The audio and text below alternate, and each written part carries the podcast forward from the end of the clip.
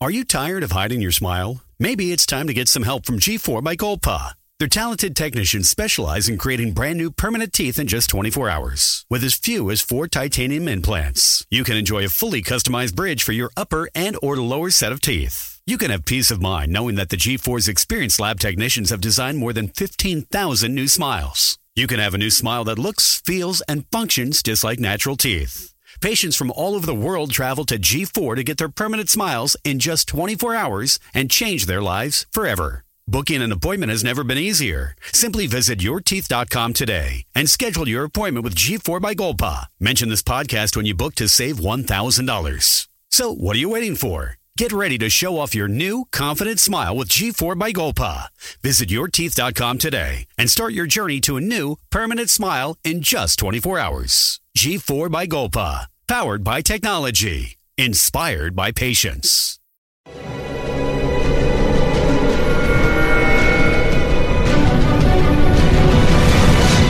Yo documental.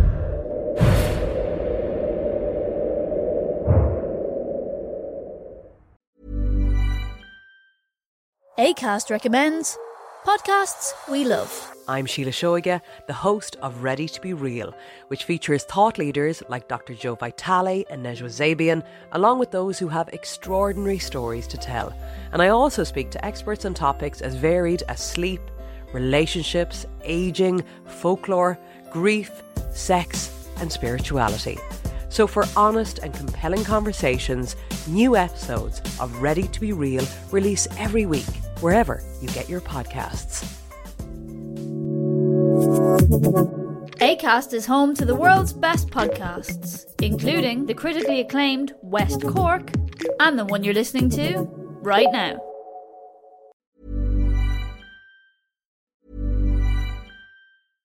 ACAST recommends podcasts we love. I'm Sheila Shoiga, the host of Ready to Be Real, which features thought leaders like Dr. Joe Vitale and Nejwa Zabian, along with those who have extraordinary stories to tell. And I also speak to experts on topics as varied as sleep, relationships, aging, folklore, grief, sex, and spirituality. So, for honest and compelling conversations, new episodes of Ready to Be Real release every week, wherever you get your podcasts.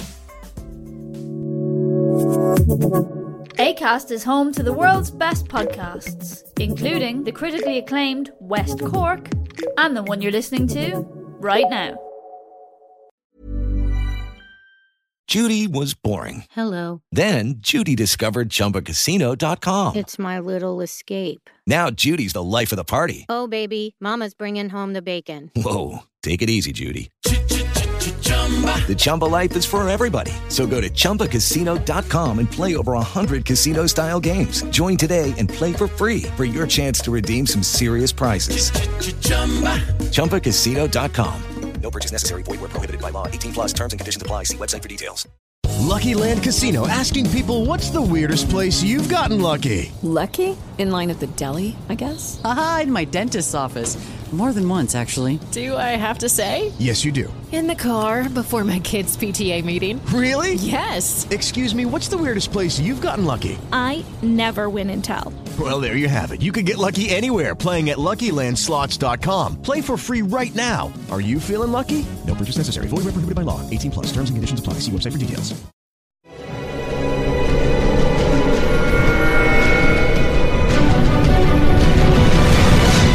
Yo documental.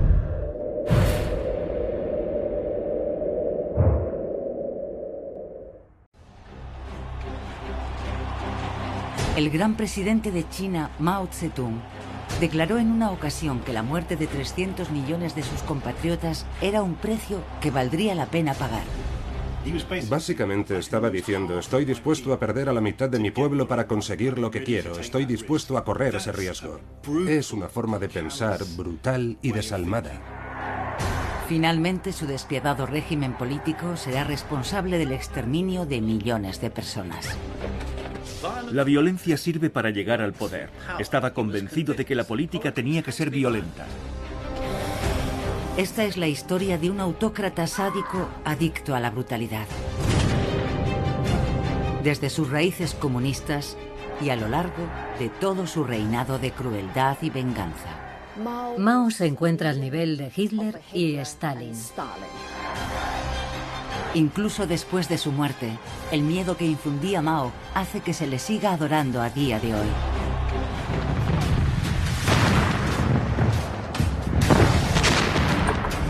En 1911, el antiguo orden imperial de China se tambalea.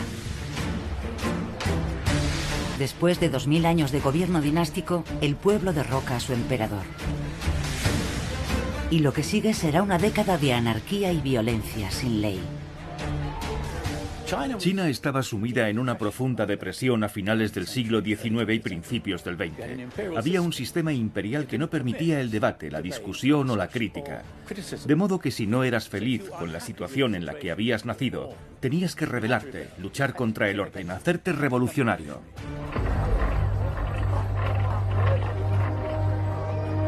De las ruinas del imperio empiezan a emerger dos grupos políticos de ideologías opuestas. Los nacionalistas, que buscan la transformación de China en una república capitalista de corte occidental. Y los comunistas, un pequeño grupo inspirado por la revolución bolchevique de Lenin en Rusia. Ambas facciones dicen representar a los 600 millones de campesinos que viven en condiciones casi medievales en el país. Pero este choque de ideologías planta las semillas de una sangrienta guerra civil que asolará China durante dos décadas.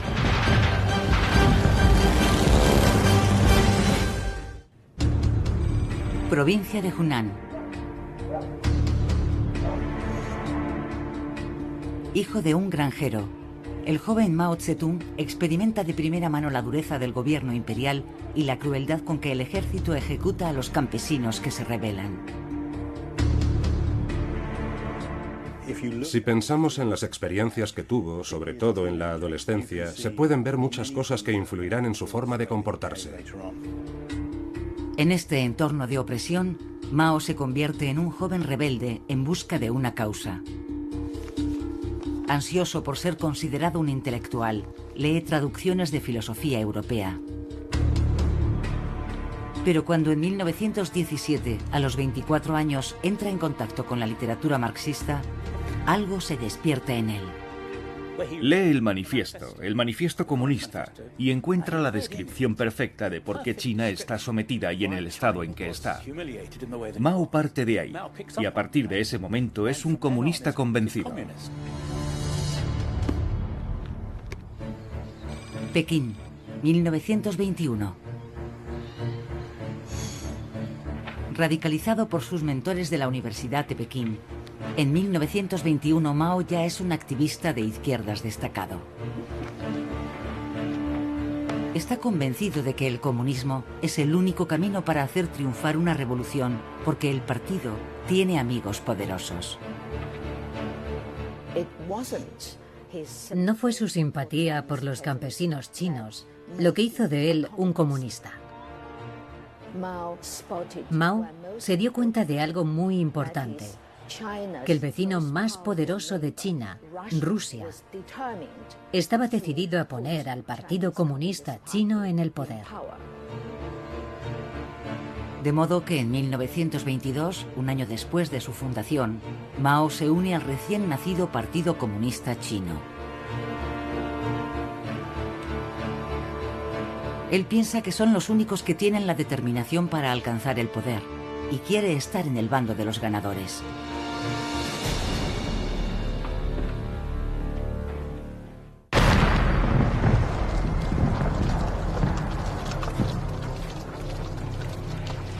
Pero en 1924, los rivales nacionalistas de Mao se hacen con el poder y establecen un gobierno oficial en China. Mao se da cuenta de que él tiene la clave para conseguir el triunfo de los comunistas chinos y se produce el primero de sus numerosos choques con sus camaradas rusos.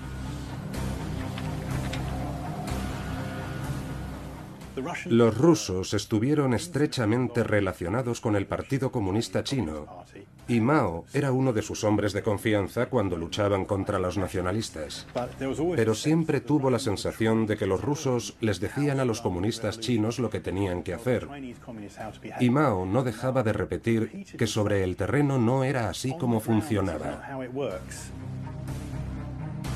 Mao está convencido de que la revolución china no se puede llevar a cabo de la misma forma que la revolución rusa. Los rusos creían que la revolución nacería entre los pobres de las ciudades y Mao decía, no, la revolución en China surgirá de las zonas rurales, es un sistema diferente y no podéis decirme lo que tengo que hacer. La firme convicción de Mao de que la chispa de la revolución tenía que surgir de los campesinos chinos se convierte en la piedra angular de su filosofía política durante las cuatro décadas siguientes.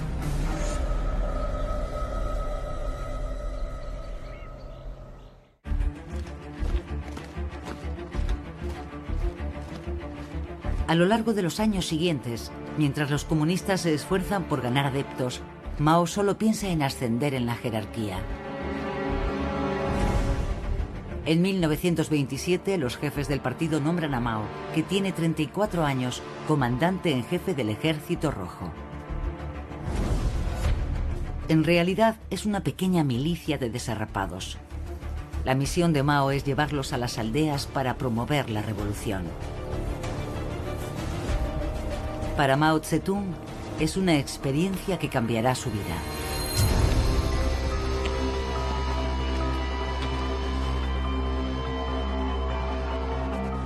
Su método para hacer la revolución es simple, volver a los campesinos en contra de sus señores. Recordando lo aprendido en sus libros de filosofía, que el fin justifica los medios, a Mao le da igual quién sufra las consecuencias. En cada aldea a la que llegan, se reúne a los campesinos y se les obliga a denunciar a un número de víctimas cuidadosamente seleccionadas, a las que se considera tiranos, terratenientes o traidores. Se dice que los campesinos detienen a los opresores de las masas, los pasean atados, los humillan y los ejecutan. La violencia de 1927 marca el inicio oficial de la sangrienta guerra civil china y enseña a Mao una lección que le será muy útil en su imparable ascenso al poder. La violencia funciona. Él mismo dijo que en aquel momento se había convencido de que la política tenía que ser violenta, porque nadie abandona el poder voluntariamente, hay que arrebatárselo. Él dijo la famosa frase, todo poder nace del cañón de un arma.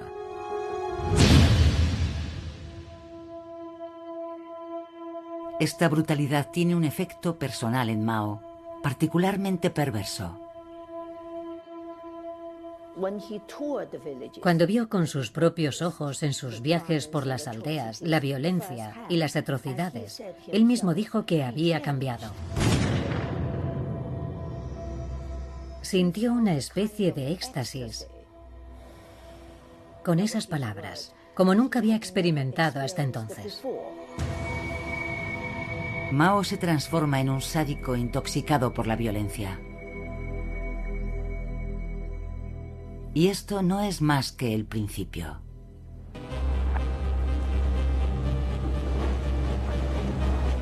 En las altas esferas del Partido Comunista se reconoce el talento de Mao. Su carrera política despega, pero lejos del frente de la guerra.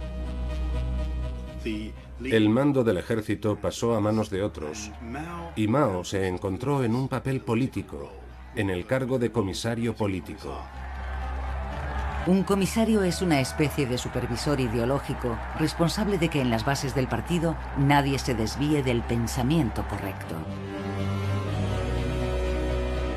En este papel Mao aprende otra lección crucial. Controlar lo que piensa la gente te convierte en alguien sumamente poderoso. Promovía el culto hacia su persona. La gente ya hablaba del pensamiento de Mao Zedong y lo veía como una especie de líder filosófico del Partido Comunista.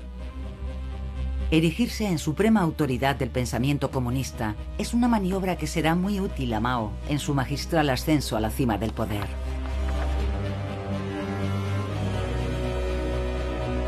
Su posición se afianza aún más cuando los extranjeros aprovechan el caos político en que se debate China.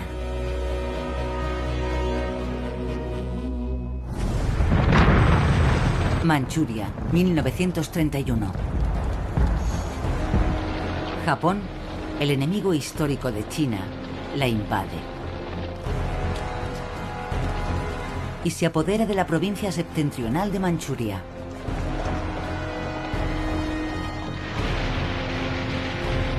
El gobierno nacionalista intenta resistir, pero no es lo bastante fuerte. Una invasión japonesa a gran escala parece inevitable. Los comunistas intentan aprovechar el caos para derrocar al gobierno nacionalista, pero fracasan. La fama de Mao se consolida durante una retirada que dura un año entero huyendo del ejército nacionalista. Es la llamada Larga Marcha de 1935. Según aumenta el saldo de víctimas, al final Mao es casi literalmente el único que queda en pie. Lo único que hizo Mao fue seguir vivo. Cada vez que más comunistas leales seguían las órdenes de sus superiores y morían, Mao subía otro escalón hacia el poder. Así, a los 42 años, gracias al uso estratégico de la violencia y del control ideológico, y con un poco de suerte, Mao Zedong alcanza su objetivo. Es nombrado líder del Partido Comunista Chino una posición desde la cual puede poner en marcha su plan maestro, convertirse en gobernante supremo de toda China.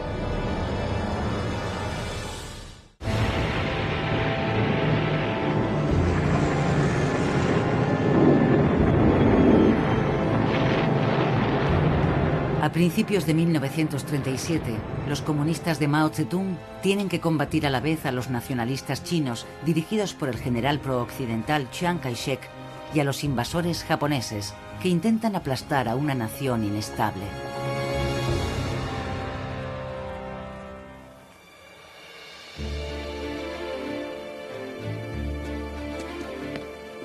Como nuevo líder del Partido Comunista de China, Mao Zedong establece su cuartel general en Yenan. Es una ciudad en las montañas destruida por los bombardeos durante la guerra civil, pero su fama se extiende por todo el país. La creencia popular es que Yenan es una utopía comunista, un paraíso donde los radicales, los intelectuales y la juventud idealista pueden pensar libremente.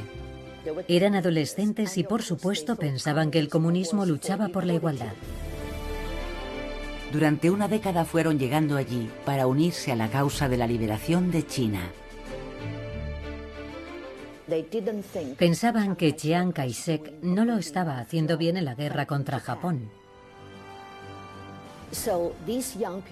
Y aquellos jóvenes, incluido mi padre, fueron al norte, donde estaba Mao, pensando que iban a incorporarse a la lucha contra los japoneses.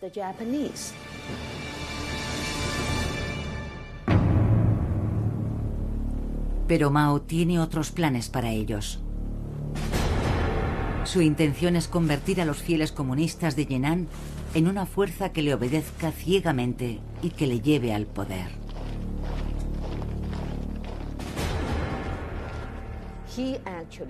Realmente vio la invasión japonesa y la guerra como la oportunidad de destruir el Estado de Chiang Kai-shek y hacerse con el poder cuando terminara la guerra. Para ello desempolva las lecciones de violencia y manipulación que había aprendido en su juventud y las perfecciona hasta convertirlas en su receta personal de terror.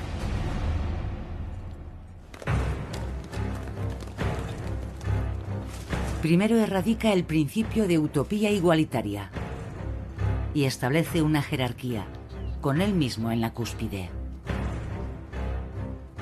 En Yenan no había nada parecido a la igualdad. En las casas había grados. En la comida había grados. En la ropa había grados.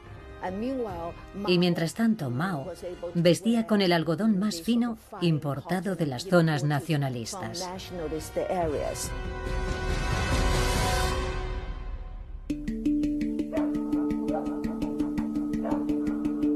Entonces Mao utiliza su poder para tender una trampa, atrayendo a opositores potenciales para que se muestren abiertamente. Mao sugiere que la gente pueda criticarle.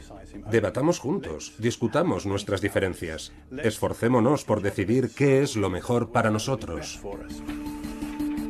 Un grupo transmite sus quejas a un hombre al que eligen como su representante. Wang Shiwei, un escritor. Wang Shiwei era su héroe. Daba voz a su desilusión con el comunismo. Wang manifiesta públicamente las quejas de sus seguidores y pega carteles con sus críticas en las calles para que todos las vean. Mao fue a ver los carteles de Wang Shiwei y comprobó que la gente veía a Wang Shiwei como a su héroe.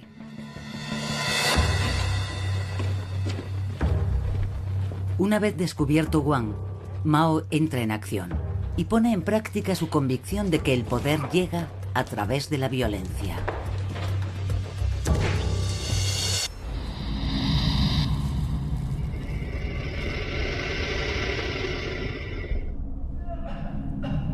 Mao somete a Wang Shiwei a un sádico método de tortura rompiéndole las rodillas. Es el llamado Banco del Tigre. De todos los instrumentos de tortura disponibles, es su favorito. Mediante la tortura, Mao consigue que Wang Shiwei diga cualquier cosa. Hace una falsa confesión, que es espía de los nacionalistas. Además, le obliga a implicar a otros camaradas inocentes, aunque nada de lo que diga puede evitar su ejecución. Porque Mao quiere enviar un claro mensaje. Si no piensas como Mao quiere que pienses, vas a morir.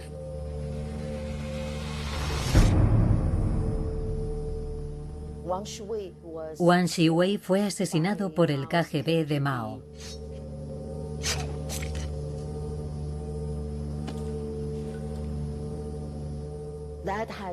Aquello tuvo un efecto devastador en aquellos jóvenes.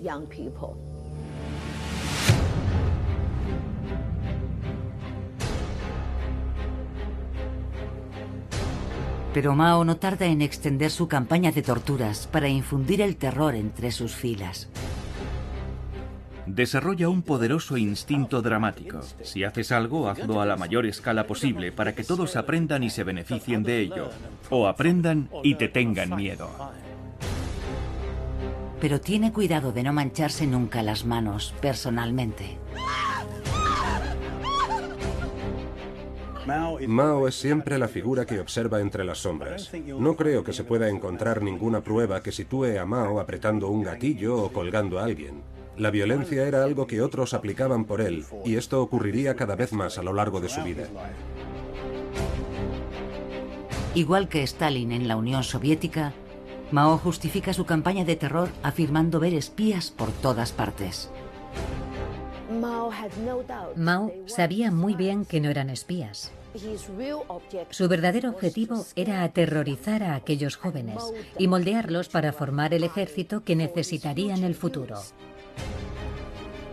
Desde este momento, el asesinato y la tortura quedan firmemente establecidos como los pilares de su filosofía política personal. La violencia es un aspecto accidental del maoísmo, es una parte necesaria. Él decía, no los ejecutes antes de sacarles todo lo que puedas.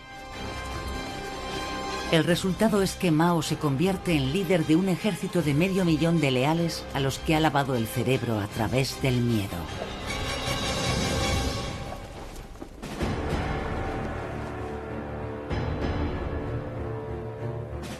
En 1945, China lleva ocho años combatiendo a los invasores japoneses. Con millones de desplazados, China se encuentra de rodillas y es campo abonado para la revolución. Mao decide que ha llegado el momento de dar el siguiente paso.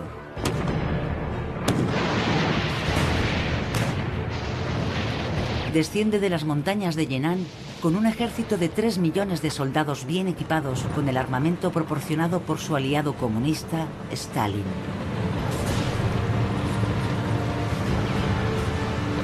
En 1949, los nacionalistas no solo han perdido el apoyo popular, sino la voluntad de seguir luchando.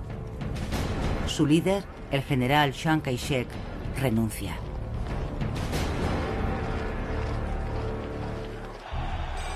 Pekín, 1 de octubre de 1949. Pocos días después, Mao Zedong se proclama líder supremo de 600 millones de personas. El nacimiento de esta nueva nación es la culminación de 27 años de terror, tortura y manipulación.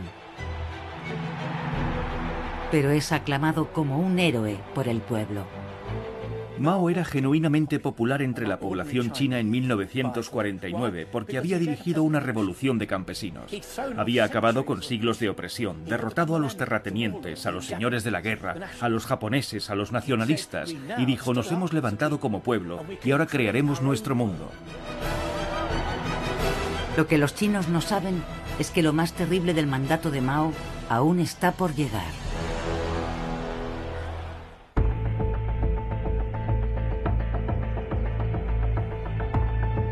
En 1950, bajo el nuevo régimen comunista del presidente Mao Zedong, China sigue siendo desesperadamente pobre e intenta recuperarse de tres décadas de guerra sangrienta y revolución. Como líder supremo, Mao proclama que la industrialización a gran escala es la clave para transformar la nación en una superpotencia económica. Y está decidido a conseguirlo de la noche a la mañana sea cual sea el coste humano.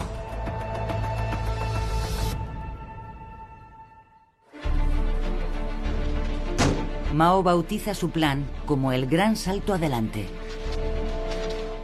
La idea del Gran Salto Adelante era supuestamente llevar a China al futuro, crear una utopía comunista y hacerlo en solo 15 años. El plan es comprar fábricas enteras a sus aliados rusos y pagarles con cereales cultivados por los campesinos chinos. Mao tenía un sueño, incluso antes de conquistar China. Y para hacer realidad ese sueño, Mao necesitaba comprar grandes cantidades de tecnología y equipamiento nuclear, de tecnología y equipamiento de misiles, todo tipo de material militar, complejos industriales. El presidente no tiene duda de que el fruto de su visión será el ascenso meteórico de China a la categoría de superpotencia económica y al dominio global, con él al timón. Pero todo depende de que todo el mundo haga exactamente lo que se le diga.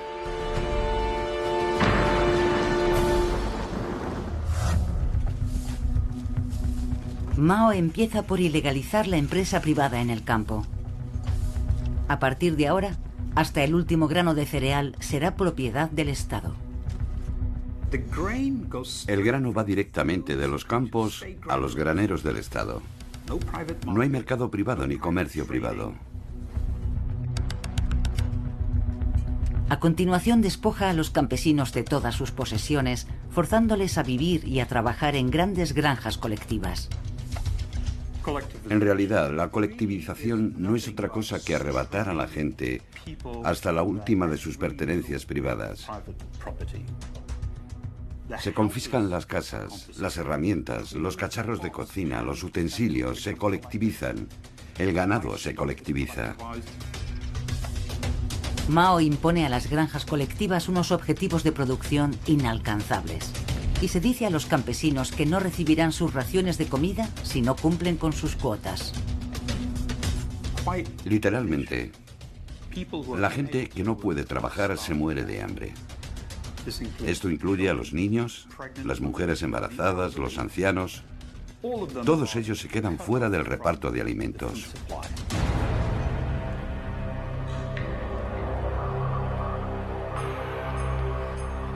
Las autoridades no tardan en perder el control de la situación. El pueblo, hambriento, cada vez está más débil y es más incapaz de trabajar. Así que en lugar de un gran salto adelante, lo que se produce es un absoluto desastre. Por todo el país, millones de personas mueren de hambre al colapsarse la cadena de producción de alimentos.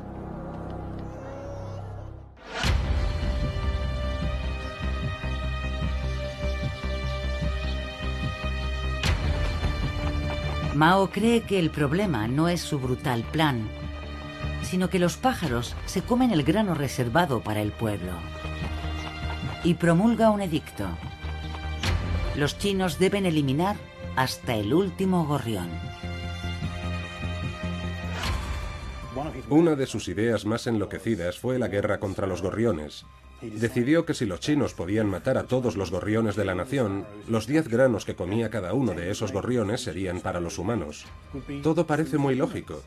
Así que pone a los chinos a correr de acá para allá golpeando cacharros, manteniéndolos despiertos hasta que caen muertos de cansancio al suelo. Cazaban pájaros días enteros, haciendo ruido con cualquier cosa para que los pájaros no pudieran posarse y descansar hasta que caían del cielo. Reunían miles de pájaros muertos, los colgaban y los paseaban por los pueblos para mostrar la gran contribución que había hecho la aldea a la producción de alimento. Muy bien, presidente Mao, solo que ahora ya no hay nada que se coma los insectos, de modo que el siguiente año se pierden todas las cosechas porque las orugas y las langostas se comen todo el grano y la hambruna es terrible. Lejos de aliviar el sufrimiento de su pueblo, la intervención de Mao empeora aún más las cosas.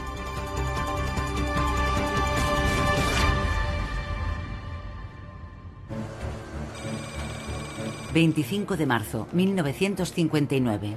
En Pekín, la historia oficial es muy diferente. La máquina propagandística del Partido Comunista retrata el gran salto adelante como un éxito deslumbrante. Muchos miembros destacados del partido no tienen idea del verdadero alcance de la hambruna. Pero hay un hombre que sí sabe la verdad.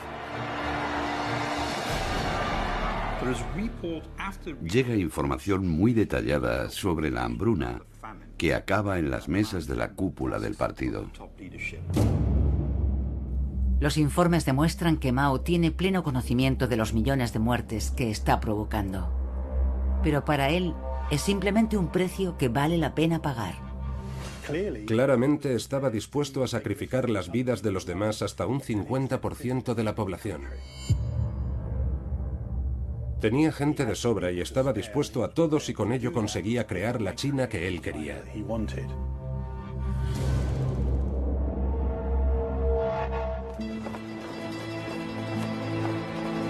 En la primavera de 1959, la verdad empieza a salir a la luz. Es difícil esconder 14 millones de muertos. Pero en lugar de intentar frenar la hambruna, Mao planea ampliar aún más su gran salto adelante. Entre los más veteranos del Partido Comunista hay dudas sobre su liderazgo, pero nadie sabe muy bien qué se puede hacer. El problema que tiene China es que no hay oposición. Todo el mundo está de acuerdo en que ya viven en una utopía, así que nadie puede decir que haya nada malo en esa utopía. Entre bastidores, la mano derecha de Mao empieza a tener serias dudas. Liu Shaoqi es el número dos. Ahora es el jefe del Estado y respalda prácticamente en todo a Mao. Pero Liu Shaoqi está horrorizado por los efectos de la hambruna. Liu Shaoqi decide hacer lo impensable y contradecir al líder supremo es una decisión que requiere un extraordinario valor.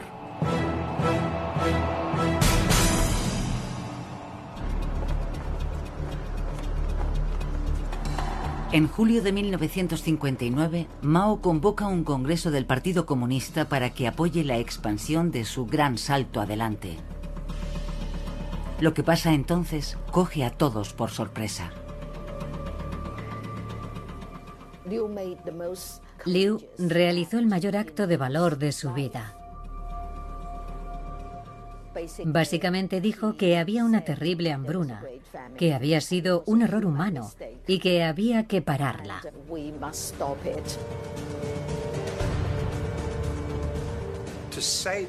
Decir que había sido un desastre causado por el hombre era en realidad un ataque directo contra la totalidad de la visión propuesta por Mao con el gran salto adelante. Y eso era realmente romper un tabú.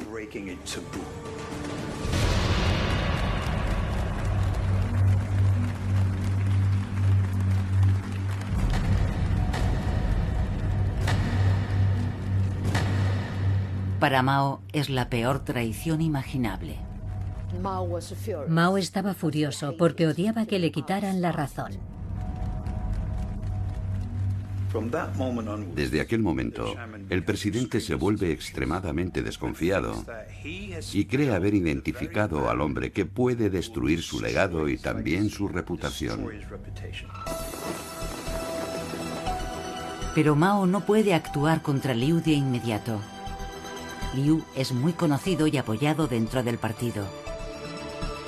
Mao tiene que maniobrar con cautela. Mao era lo bastante inteligente para saber que Liu seguía siendo muy útil como administrador. De modo que lo mantiene, pero a partir de ese momento es un hombre marcado. Esta será una venganza servida excepcionalmente fría. El plan de Mao para destruir a su segundo será una obra maestra de crueldad que afectará a toda la nación y durará una década.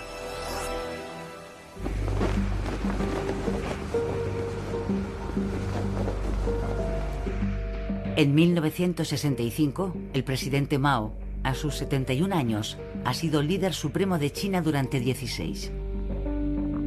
Pero a causa de la desastrosa hambruna provocada por sus políticas, por primera vez se murmura en las altas esferas del partido que quizá habría que sustituir al gran timonel.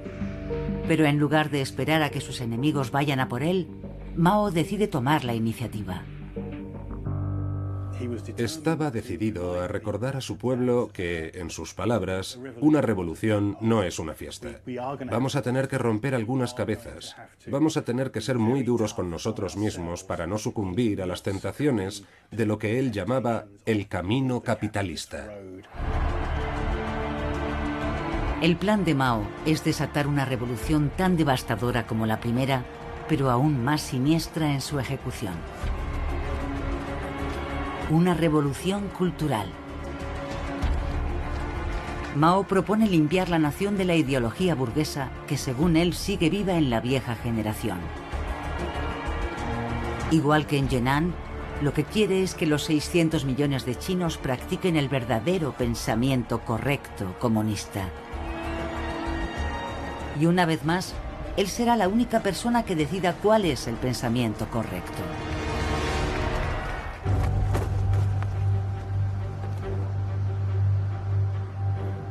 Ahora Mao necesita a un colaborador para que le ayude a ejecutar su plan.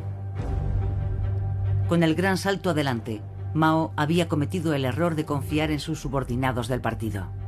Y no piensa repetir ese error. Esta vez recurre a la única persona en la que puede confiar plenamente. Su esposa, Chan Qing, Madame Mao. Qian Qing es una actriz de Shanghái que se convierte en la amante de Mao durante la década del terror de Yenan en los años 40. Durante el ascenso de Mao en el partido, Chiang Qing adopta el papel de una especie de secretaria cultural. Empieza a poner en marcha políticas culturales, a decir qué espectáculos se deben representar y qué películas se deben proyectar. Empieza a tener un papel cada vez más invasivo. Y con la edad se vuelve cada vez más neurótica, pero nadie se atreve a llevarle la contraria.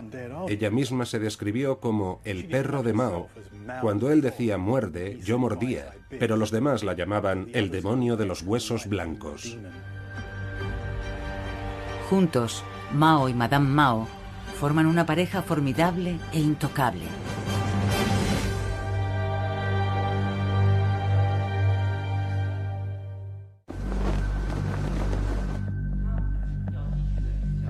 Una vez más, Mao inicia su nueva revolución cultural con una declaración política tan vaga que la puede moldear a voluntad para servir a sus fines. Lo que dijo Mao fue que había que atacar lo que llamaba los cuatro viejos, las viejas ideas, los viejos usos, las viejas costumbres y la vieja cultura. Eso lo comprendía todo, era una manta que lo cubría todo, así que todo lo que no le gustase sería atacado. Como guía de su pensamiento, Mao publica su libro rojo, su versión del manifiesto comunista de Marx o del Mein Kampf de Hitler. Esta colección de más de 400 pensamientos de Mao es una ventana a la mente de un dictador empeñado en fomentar la violencia.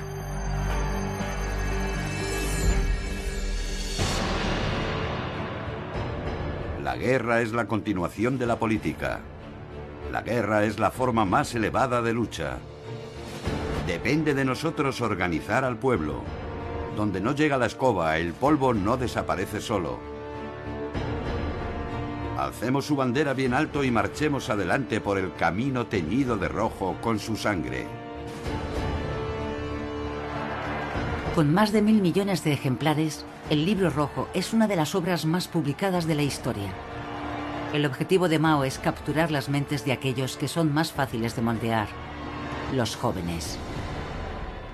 Cobrará mayor importancia más adelante al educar una generación entera con los pensamientos de Mao Zedong.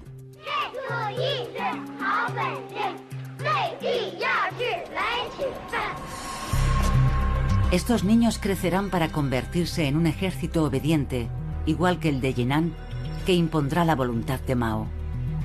Es su tristemente famosa Guardia Roja. Ahora su pasión por la violencia y el caos da un giro siniestro incita a su ejército de adolescentes a levantarse y masacrar a sus mayores. Hace algo muy inteligente psicológicamente hablando. Apela a los jóvenes. Vosotros sois China, sois el futuro. Jóvenes, levantaos y purificad nuestra sociedad de elementos corruptos. Este era el procedimiento habitual de Mao. Cuando quería hacer algo siempre implantaba el terror. Mao elige cuidadosamente su primer objetivo. Los jóvenes de la Guardia Roja se vuelven contra sus profesores. Mao no odiaba especialmente a los profesores. Él mismo se consideraba un profesor, pero para generar el terror necesitaba víctimas. Así que fue una medida completamente cínica y calculada.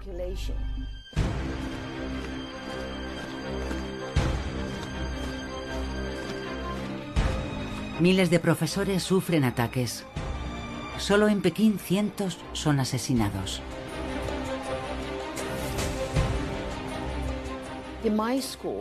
En mi escuela hubo una violencia terrible.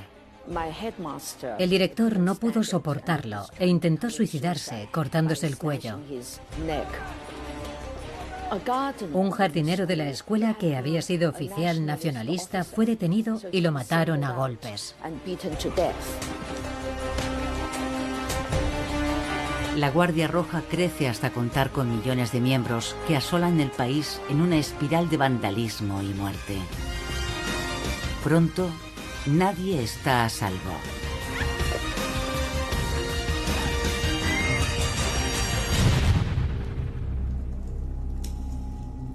China se convierte en un desierto cultural. Arte, libros, música, cualquier cosa con influencias remotamente occidentales es prohibida o destruida. Pero el verdadero objetivo de Mao apenas empieza a vislumbrarse. Pekín, septiembre de 1967. Mao ordena a sus guardias rojos que extiendan su reinado de terror a sus rivales en el Partido Comunista. Es su ajuste de cuentas personal. Se utiliza la metáfora de la cirugía. Hay que extirpar el cáncer para que el cuerpo político se recupere. De modo que la violencia no es solo un medio para alcanzar un fin. Es algo esencial en cualquier situación revolucionaria. Violencia es revolución. Cientos de miles de funcionarios del partido son enviados a campos de trabajo, empujados al suicidio, encarcelados o simplemente asesinados. Son las personas que han mostrado dudas sobre el gran salto adelante de Mao.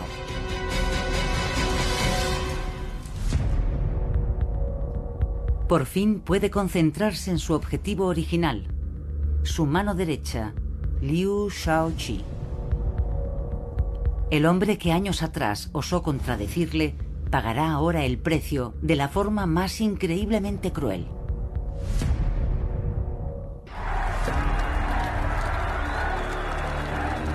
En 1968, la revolución cultural del presidente comunista Mao Zedong, concebida para destruir a todo aquel que se oponga a él en China, está a punto de alcanzar su objetivo. Mao está más decidido que nunca a mantenerse en el poder.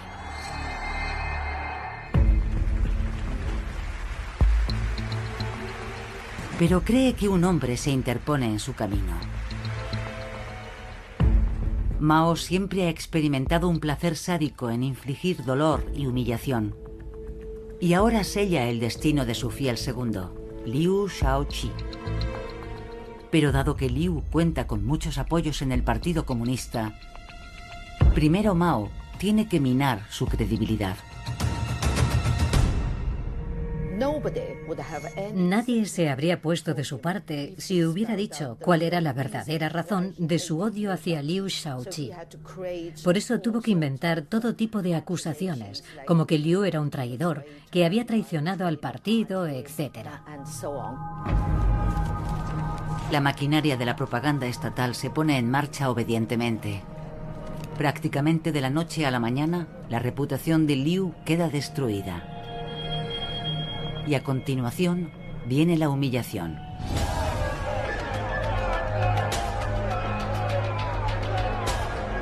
Como cientos de sus camaradas antes que él, Liu es acusado y humillado públicamente. Normalmente los hacían subir a un escenario frente a una multitud histérica. Y les daban patadas, golpes, los torturaban los hacían arrodillarse sobre cristales rotos, los paseaban por las calles y finalmente los mandaban a los campos. Liu sufre más de un año de tortura.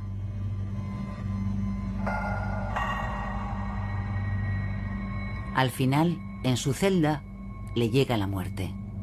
Pero no es ningún acto de compasión. El capítulo final de la vida de Liu es planificado personalmente por Mao para que sea lo más lento y doloroso posible. Para entonces era diabético. Y Mao le niega el derecho al tratamiento.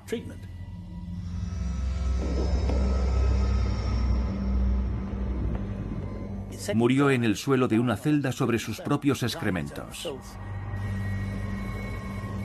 Como para demostrar que su depravación no tiene límites, Mao exige que la dolorosa muerte de Liu sea filmada para su disfrute personal. Es una historia terrible, porque era un hombre de la larga marcha. Había sido el mayor compañero de Mao en cierto sentido. Hay quien dice que si se hubiera examinado a Mao, se habrían encontrado en él aspectos de un desorden de personalidad que lo clasificaría como clínicamente enfermo hasta el extremo de la demencia.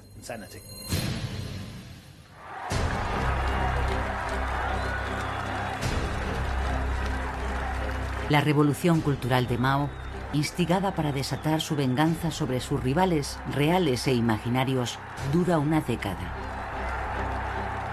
Al final, dos millones de las personas mejor educadas de China han sido asesinadas y varios millones más acaban en campos de trabajo.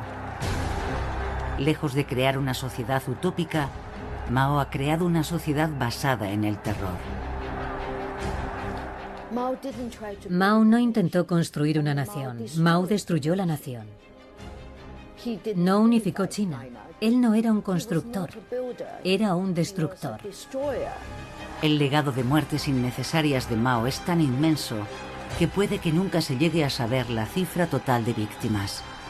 Nunca tendremos cifras exactas. He visto cálculos de 40 millones y estaban justificados. A menudo decimos que en el ranking del horror está en lo más alto.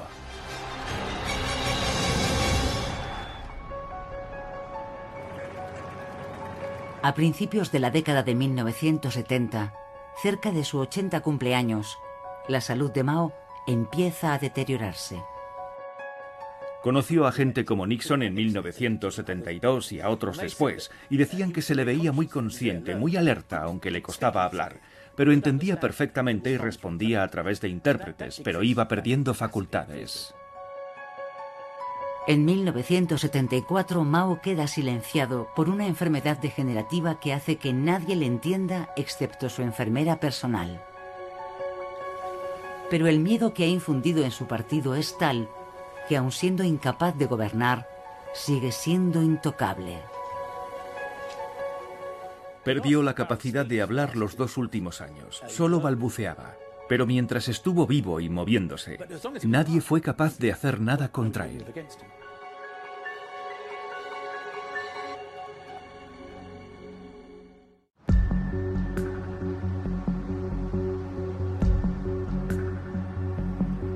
El deterioro de la salud de Mao hace que el progreso de China como nación se paralice. Y bajo la superficie, Mao sufre una paranoia cada vez más intensa. Estuvo en el poder 27 años y siempre vivió como si estuviera en una zona de guerra, preparado para huir todo el tiempo. En vísperas de tomar el poder en 1949, Mao temblaba como una hoja, como se suele decir, cada vez que veía a un extraño. Estaba a punto de tomar el poder en China y estaba completamente aterrado. Quizá es un castigo psicológico por su total falta de empatía hacia las vidas de sus semejantes. Pero sobre todo, en sus últimos años, Mao es consciente de que su partido piensa que ha fracasado. No había cumplido su sueño de convertir a China en una superpotencia militar para poder dominar el mundo. No se sentía satisfecho. Se compadecía de sí mismo. Pero no sentía nada por la tragedia que había infligido al pueblo chino, ni por la muerte de más de 70 millones de chinos en tiempos de paz, solo porque él tenía un sueño.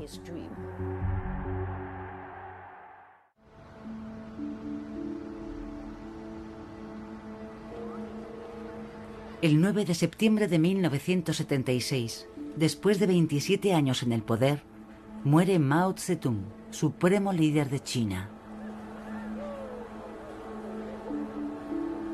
El Partido Comunista llora su muerte con escenas histéricas de duelo nacional.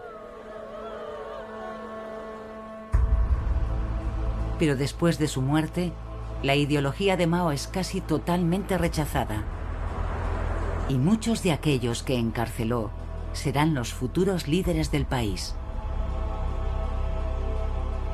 Aunque era un sádico y un déspota, igual que Stalin o Hitler, hoy en día su retrato sigue estando en todas partes.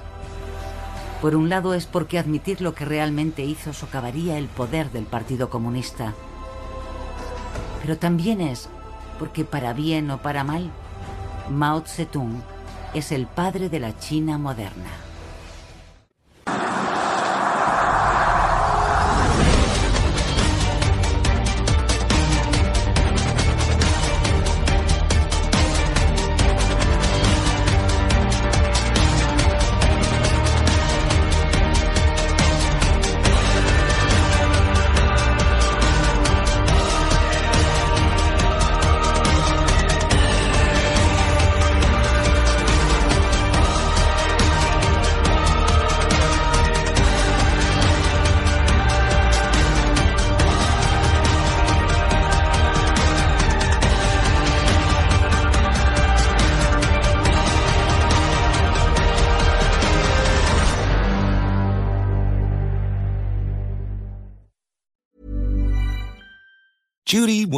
Boring. Hello. Then Judy discovered ChumbaCasino.com. It's my little escape. Now Judy's the life of the party. Oh, baby, Mama's bringing home the bacon. Whoa, take it easy, Judy. The Chumba life is for everybody. So go to ChumbaCasino.com and play over 100 casino style games. Join today and play for free for your chance to redeem some serious prizes. ChumbaCasino.com. No purchase necessary. Void where prohibited by law. 18 plus terms and conditions apply. See website for details. Ba éiseach túil an áilte a chun muinte na haan rumpu siú de he ó onran na Rússia ar an Ucrán. De réir mar lenan a cogad a raig, tá tuthe sealadacha ag tastal go pránach, má a teach orasán ó teach séra an coní agad, smuoinnig le a hell ar é a thuriscin dómh siúd atá díláirthe ag cogus an Ucrán. Túair dídan túair dóchas. Túair cuat ar gov.caí slash offer a home chun tuile fashion áil nó an thuriscin dhéanamh. Is tionscnamh de chuid rialtas na haan é seo i ggóhartíocht le húdarrá seo túla.